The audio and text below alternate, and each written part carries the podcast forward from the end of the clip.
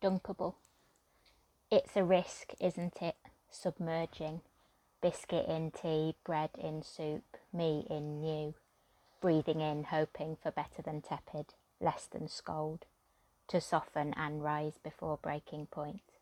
I was crumbling a bit there, leaving bits of myself at the bottom of mugs with shit slogans on, hoping I'm still intact enough to be dunkable.